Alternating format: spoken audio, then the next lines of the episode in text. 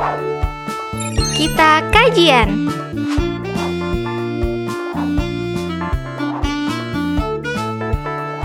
Assalamualaikum warahmatullahi wabarakatuh. Ya, selamat datang di podcast Kita Kajian bersama kita Umroh episode 28. Iya. Ya, eh, di sini pasti pendengar setia kita kajian pada bingung nih Rin. Kok Iya. jadi Tumben ya. jadi kita yang bawa Iya. ya kan? Saya biasanya kan Restu sama Uca nih. Iya, Nah, udah bosen nih Restu sama Ucai terus. Sekarang gantian uhti-uhtinya nih. Iya, kan Pengen gali ilmu juga dong, nggak Nah, mau kalah benar. dari yang laki-lakinya nih. benar benar banget. Nah, terus kira-kira emang hari ini mau bahas apa sih Rin emang? Eh, Iya, tema kita kali ini itu wanita-wanita yang dirindukan surga. Masya, Masya Allah, Allah. banget nggak tuh temanya ya Allah gitu.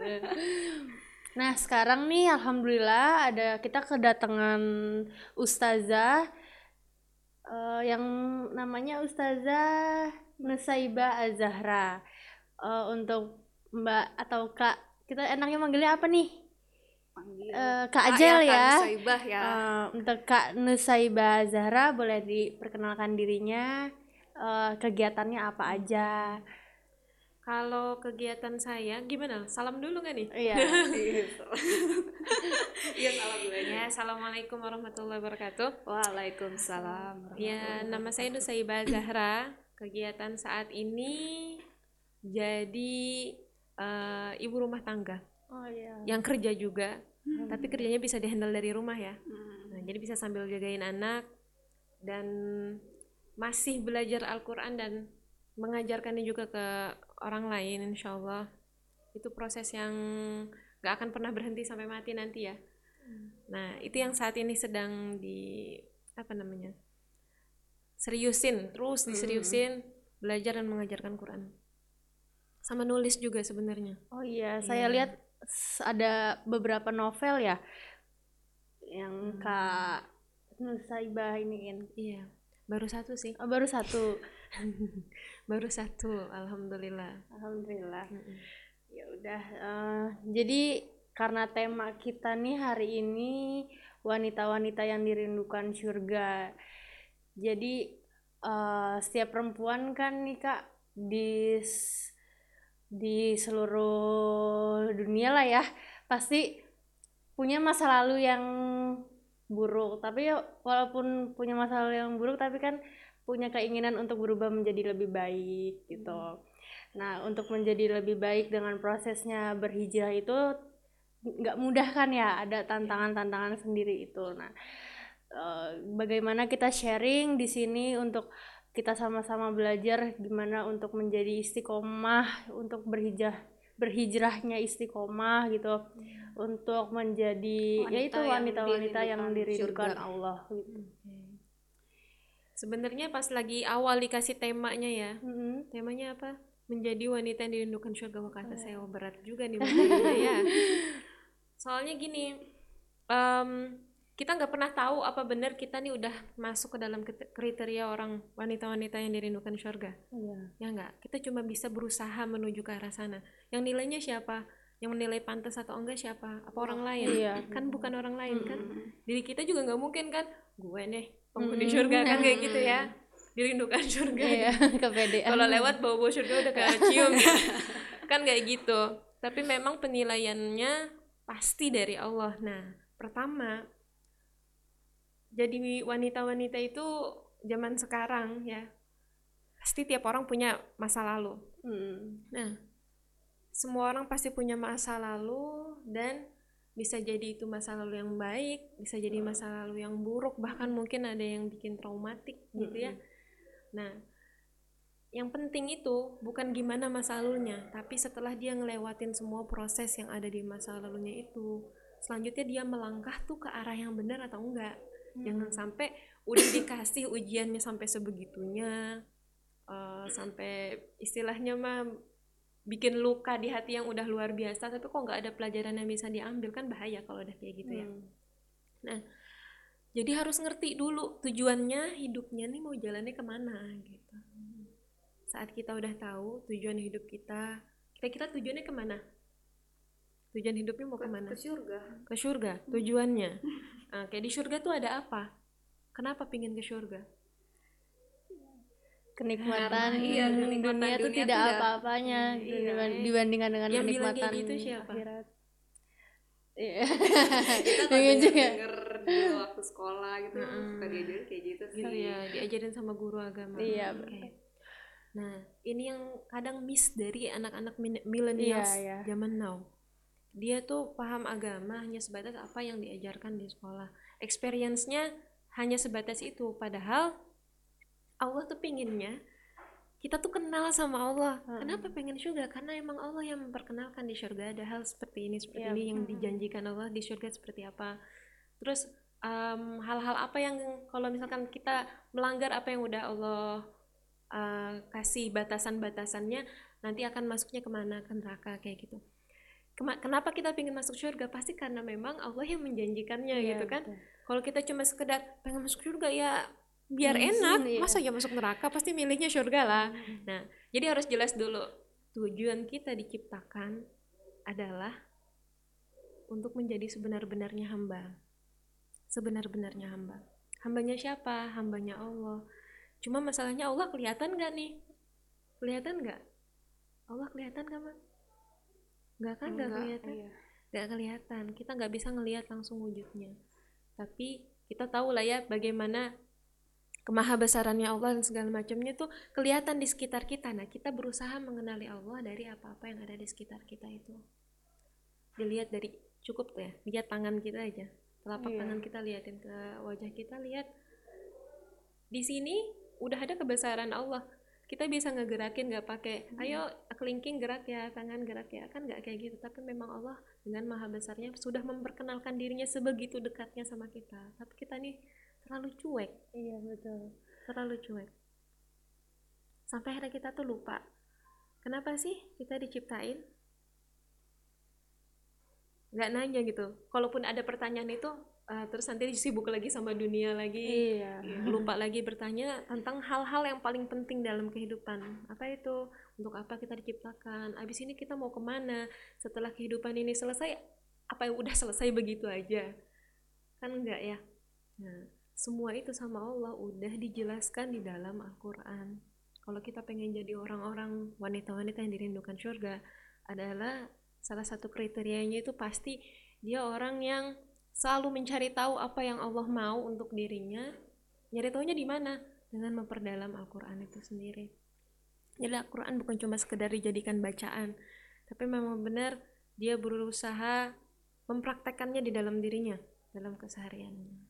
Kayak gitu. Menjawab nggak kira-kira nih iya. Alhamdulillah jelas sih. Semoga teman-teman yang mendengarkan kita kajian ini juga jelas Hmm. dapat Oh, ilmu mendapat dari ilmu. Terus kita Nah, terus eh, selanjutnya nih pengen nanya tentang ini eh, gimana eh, ini sih Kak, aku tuh mau nanya eh, tadi tuh kan lebih banyak gimana cara salah satu kriteria untuk menjadi wanita yang dis- dirindukan surga lah gitu ya. Ketika kita sudah eh, berhijrah nih, sudah menjalankan seperti itu, gimana caranya supaya kita tetap eh, istiqomah gitu, tetap konsisten karena kan kadang suka ya udah hari Iya. itu aja kita eh, ibaratnya tomat nih ya, habis tobat tomat gitu kan ya. Jadi habis itu gimana sih biar tetap istiqomah terus gitu? Oke. Gimana biar tetap istiqomah? Deket-deket sama orang-orang yang lagi berusaha menuju ke tujuan yang sama. Hmm. Kalau tujuan kita sama-sama lagi menuju ke surga, temenan ya sama temen yang sama-sama lagi jalan ke sana, Mhm. bukan yang lagi jalan ke arah yang berlawanan. Ya enggak? Iya. Kita mau tujuan ke surga itu ada teman ngajakin clubbing misal. Ayo ayo surga dunia gitu katanya kan. Iya. Eh, Ente mau ke surga nih Iya. nih, belok sini, belok sini ini surganya gitu. Sedangkan kita bisa ngukur lah, bisa tahu surga yang sebenarnya sama surga yang cuma Iya. fana dan sebentar. walaupun pasti berat ya maksudnya meninggalkan teman-teman yang udah Hmm. biasa kita Iya, nongkrong pastinya. bareng dan lain-lain gitu Iya. Pernah pernah dengar nggak tentang ini? eh, Teh Febrianti Almira. belum sih kak dengar beliau salah satu founder dari Great Muslimah beliau salah satu contoh icon istiqomah yang menurut saya bisa ditiru ya sama anak-anak zaman now nih. Sebelumnya beliau tuh seorang penyiar radio biasa nyanyi nggak pakai Oh, kerudung gitu kan. Temen eh, keluarganya Batak. Jadi rata-rata non muslim kayak gitu. Sampai akhirnya dia memutuskan untuk hijrah meninggalkan semua yang sebelumnya biasa dia lakukan gitu ya nyanyi dan segala Iya. macamnya bergaul sama lawan jenis dan segala macam yang dilarang sama Allah dia tinggalkan itu semua dan dihina sama teman-temannya. Hmm, diceritakan di dalam bukunya Be a Great Muslimah sih saya udah baca bukunya dan inspiring sih. Jadi em, bisa apa ya buat kita ya ikutan belajar juga gimana caranya supaya tahan banting gitu ya. Halo so soalim ya ada Iya, temen yang betul, ngata-ngatain betul, kayak gitu. tapi selama tujuan kita jauh lebih kuat dibandingkan dengan omongan orang kita bakalan tetap maju lah karena yang kita perjuangkan lebih dari sekedar apa omongan orang itu ya mungkin yang saat ini tak ngetawain kita suatu saat di akhirat nanti dia Justru adalah orang yang tolong. paling iri ngelihat kita Iya. coba dulu ngikutin ya Iya. bukan malah ngetawain dia gitu Iya. jadi kalau kita ngeliat teman-teman yang kayak gitu kita doain dia belum tahu jangan malah kita hindarin atau kayak gimana. Ya, kita tetap eh, tunjukkan bagaimana seharusnya seorang muslim muslimah gitu ya bersikap tetap berbuat baik sama mereka dan ajak mereka dengan cara cara kita gitu ya. Kalau mereka mau ikut alhamdulillah. Kalau belum mau ikut kita terus doain. Karena sebenarnya mereka yang ngomong-ngomong jelek tentang kita yang sedang mau berubah mereka belum ngerti. Mereka cuma belum tahu aja Ya, jadi, jadi emang bener-bener lingkungan tuh berpengaruh banget ya, Sangat, Rin. iya. Kayak eh, perkataan Rasul kalau kita mau bergaul dengan penjual parfum ya kita kayak ikut Wanginya, ya gitu. betul. Iya. Masya Allah. itu penting pilih lingkungan Iya. pilih lingkungan yang baik nanti kita ke bawah juga insya Allah Insya Allah. Mm-mm. Ya, selanjutnya mau ada pertanyaan lagi nggak nih Rin? ada nih eh banyak yang menanyakan bahwa wanita itu dalam Islam tertekan kak dan tidak bisa berkarya katanya. Sebenarnya bagaimana sih kak Islam itu memuliakan wanita? Dan ada nggak sih jam di zaman Rasul atau eh, sahabat muslimah yang tinggi derajatnya karena karyanya?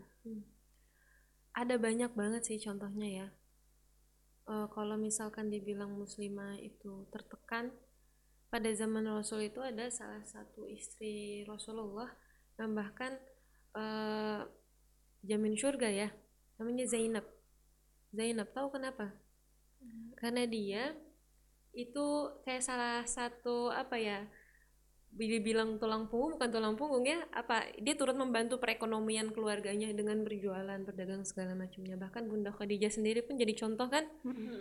Beliau bisa tetap jadi pebisnis wanita yang sukses pada zamannya dan saat Islam datang dia bisa mempergunakan kekayaannya untuk kebangkitan Islam juga gitu. Jadi apa namanya bahan bakar bahan bakar utamanya. Terus ada lagi siapa lagi? Nusaibah binti Kaab nama saya ya nama saya diambil dari Nusaibah binti Kaab ini Oh. Beliau waktu itu usianya sudah 60 tahun, udah nenek-nenek ya. Waktu itu pas perang Uhud, beliau ikutan.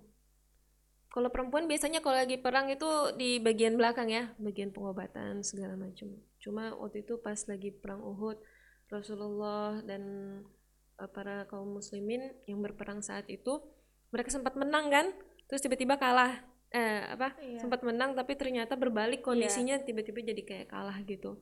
Nah, para sahabat yang melindungi Rasulullah udah pada apa namanya berdarah luka-luka bahkan Rasulullah sendiri pun terluka saat itu Nusaibah jadi tamengnya Rasulullah maju angkat panah ya beliau jago panah jago memanah beliau ikut mengangkat panah dan akhirnya terkenang sampai saat ini dikenal sebagai salah satu sahabat Rasulullah yang dijamin masuk surga karena pada saat itu Nusaibah itu sampai terkena beberapa belas tusukan panah di punggungnya untuk melindungi Rasulullah.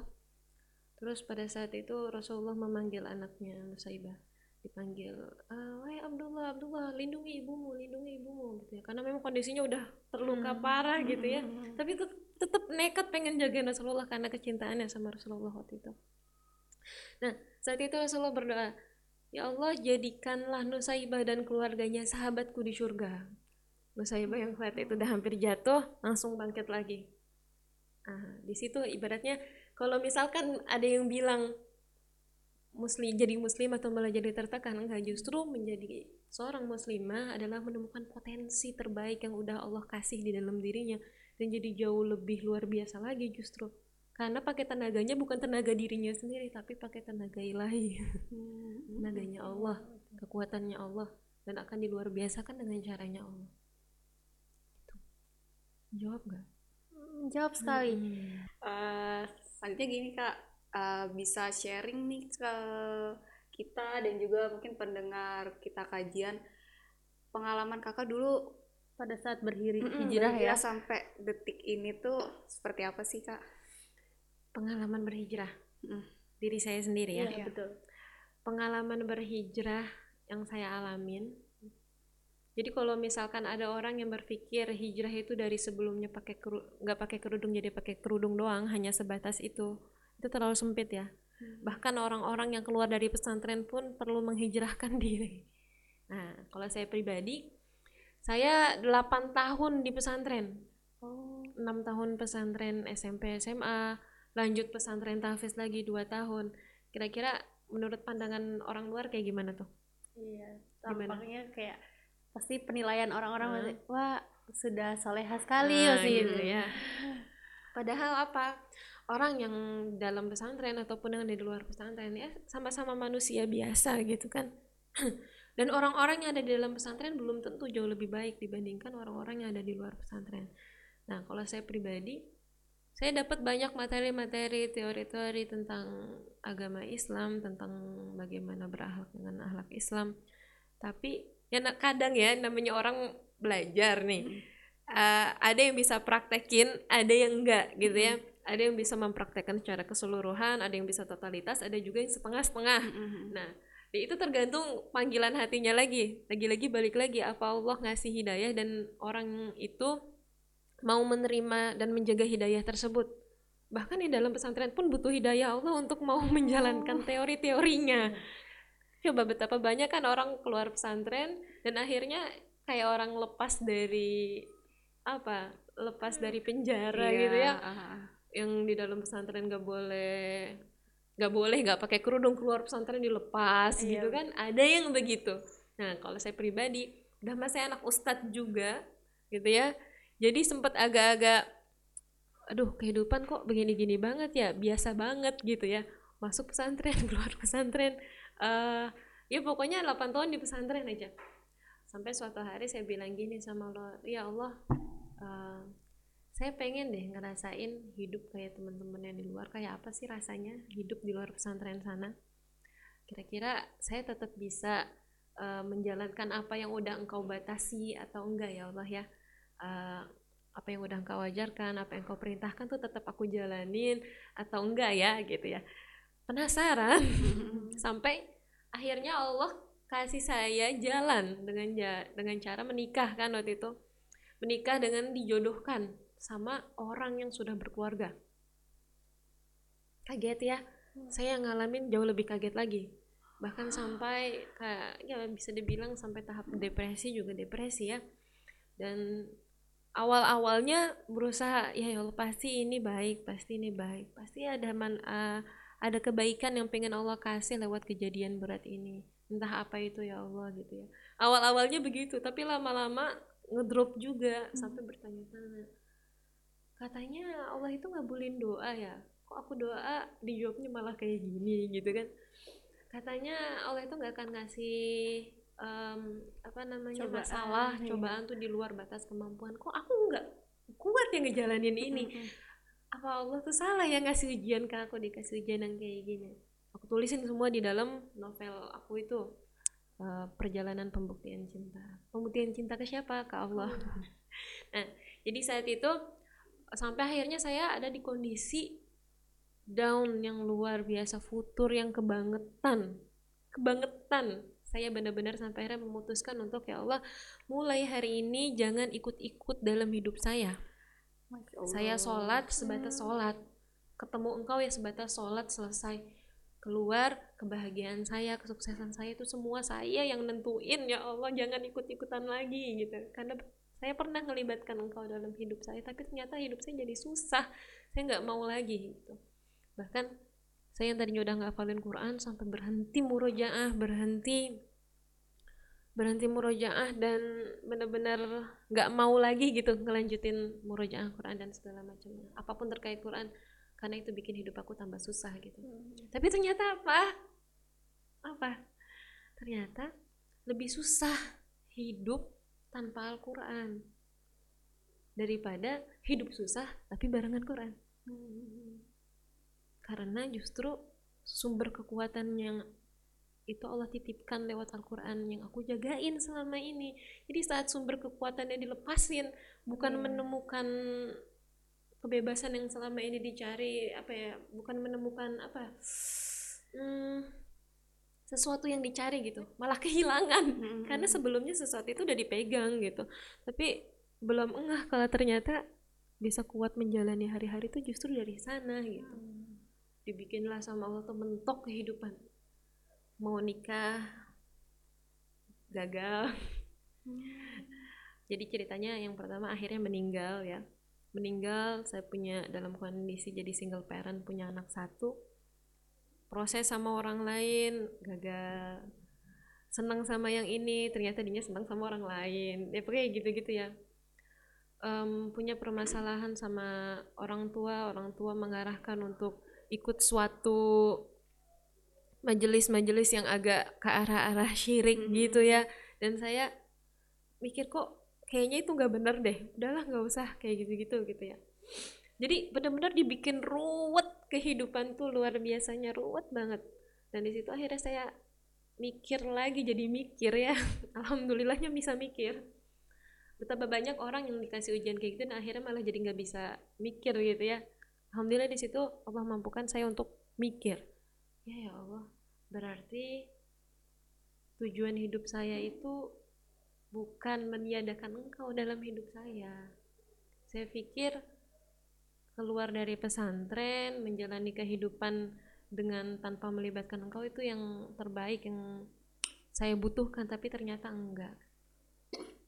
Mulai hari ini saya nyerah deh ya Allah. Aturkan hidup saya terserah engkau aja kayak gimana sebenarnya emang kalau Hmm. gitu setiap manusia tuh pernah ada di fase itu pernah ya, Kak. Maksudnya, pasti pasti ya nggak nggak bentuk kemungkinan kayak saya sendiri juga pernah gitu kan Mm-mm. udah ada di fase yang udah drop sedrop dropnya kayak Mm. ngerasa tuh ujian tuh bertubi-tubi banget terus Mm-mm. pernah juga kayak udahlah ngapain sih sholat ngapain sih Ah. eh, ngaji kadang saya juga mikir ada kok teman saya yang nggak melaksanakan kewajibannya dia Mm-mm. malah lebih sukses dari saya. Ah, nah saya gitu. selalu berpikiran kayak gitu gitu. Akhirnya tapi alhamdulillah sih sempet dapat dapat apa ya dapat eh, pemikiran sendiri kayak ah masa iya Hmm. mau kayak gitu terus Iya. ya kan mau sampai kapan? Gitu. Ah, sebenarnya itu bukan dari pemikiran kita sendiri loh. Setan ya? Bukan oh bukan. bukan.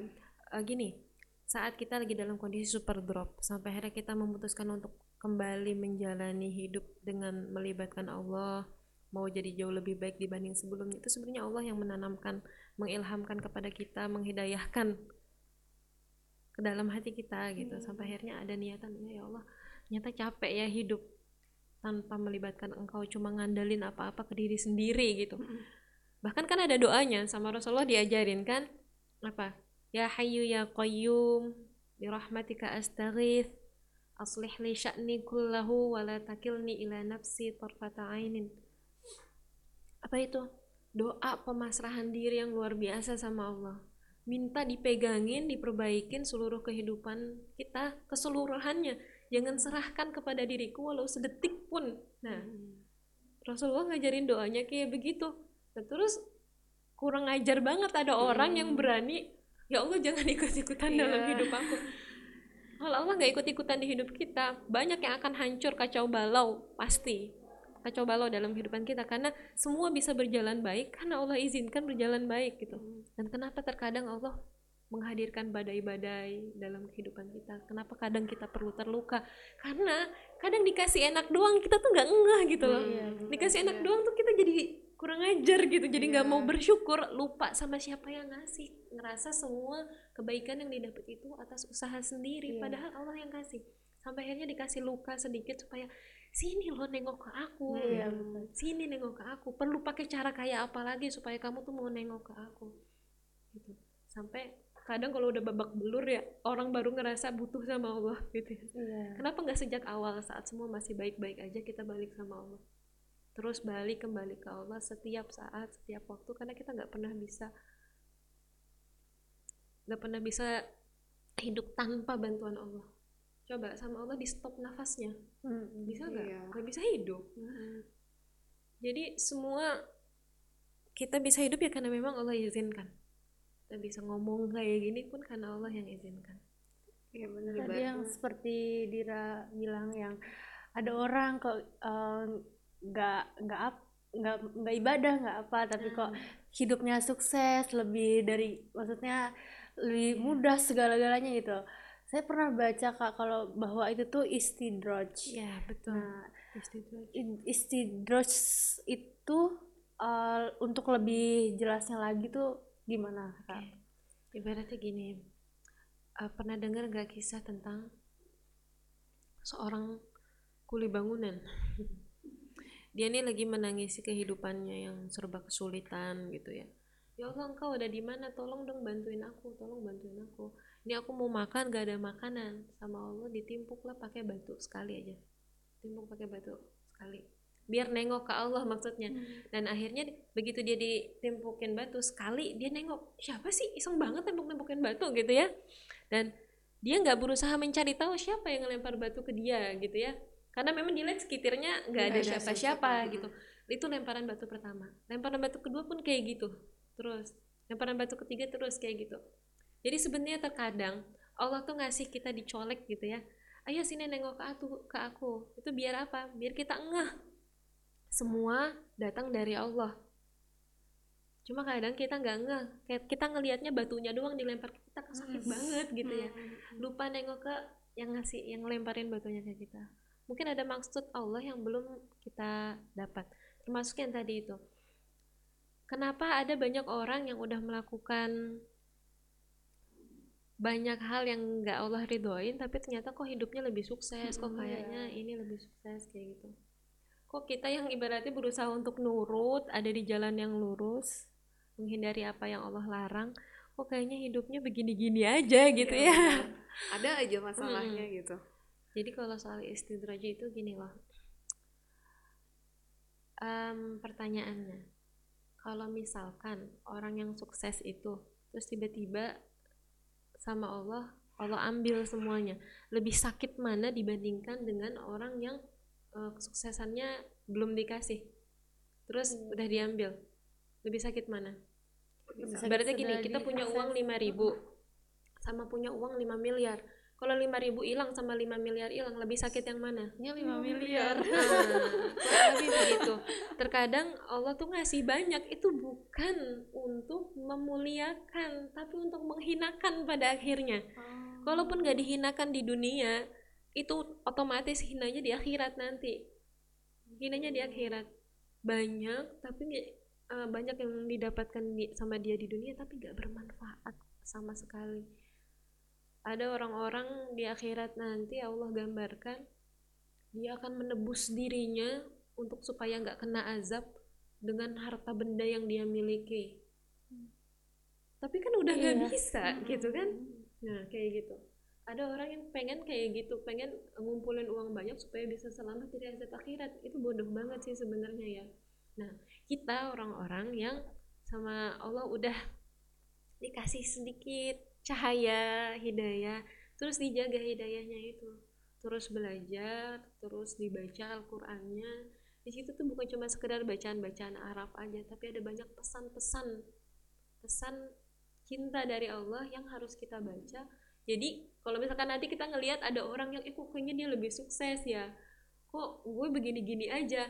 Pas baca Quran sama Allah diliatin tentang gambaran ada satu ayat yang menggambarkan tentang kehidupan dunia itu seperti air hujan. Air hujan itu uh, jatuh ke tanah menumbuhkan biji-bijian biji-bijian itu tumbuh lebat sampai akhirnya berwarna hijau. Terus tiba-tiba ada angin besar yang datang dan menghancurkan semuanya seolah tidak pernah tumbuh. Seperti itulah perumpamaan kehidupan dunia. Kira-kira kita habis baca ayat kayak gitu sambil ngebandingin dengan yang tadi kita habis iri-iri sama teman yang kayaknya lebih sukses padahal nggak nggak jalanin apa yang Allah mau kira-kira gimana? Jadi terobati nggak sih? Iya. Terobati nah kayak gitu. Jadi sekarang kita nih mesti sadar-sadarin yang sedang kita jalanin saat ini semuanya tuh fana. Tahu dari mana fana? Pikirkan kayak gini. Saat kita lagi ngerasa iri saat kita lagi ngerasa kok kayaknya super um, kita tuh nggak dapat bagian apa pun dari dunia ini gitu ya misal. Coba bayangkan kalau saat ini kita mati kalau saat ini kita mati. Selesai dong semuanya. Apa itu jadi berguna lagi? Mikirin kesuksesan orang lain. Pasti kan enggak? Kita kan pasti Iya. mikirin gimana apa yang kita bawa tuh udah cukup atau belum untuk menghadapin Allah nanti gitu. Kayak gitu kan? Sefana itu gitu loh.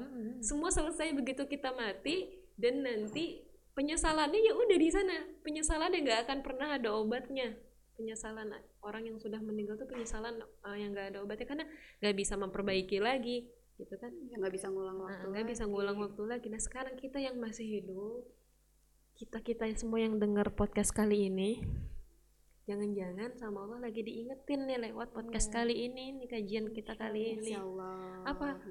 Ayo kita fokus lagi ke apa yang Allah mau untuk hidup kita. Nurut. Kalaupun nama Allah akhirnya dikasihnya cuma sedikit, balasan di akhiratnya menggunung. Mungkin kita bakal kaget nanti.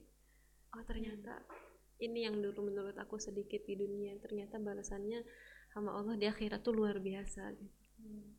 Gitu. Iya, Ya Allah. Alam. banyak banget ya Rin hari ini Iya, yang alhamdulillah ya. Dari mulai gimana cara yang untuk hijrah Bagaimana untuk istiqomah, benar sampai akhirnya kita diingetin untuk tetap selalu eh, ingat Allah, ingat Allah. selalu mempelajari Al-Quran, jangan lupa. Iya.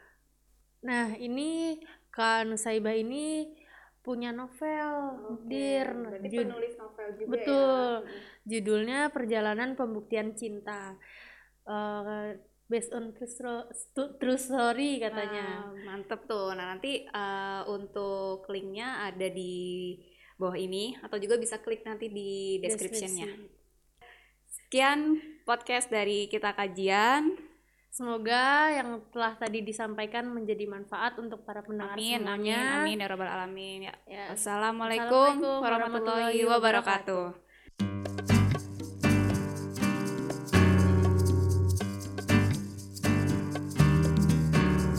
Download kita umroh di Play Store dan di App Store sekarang.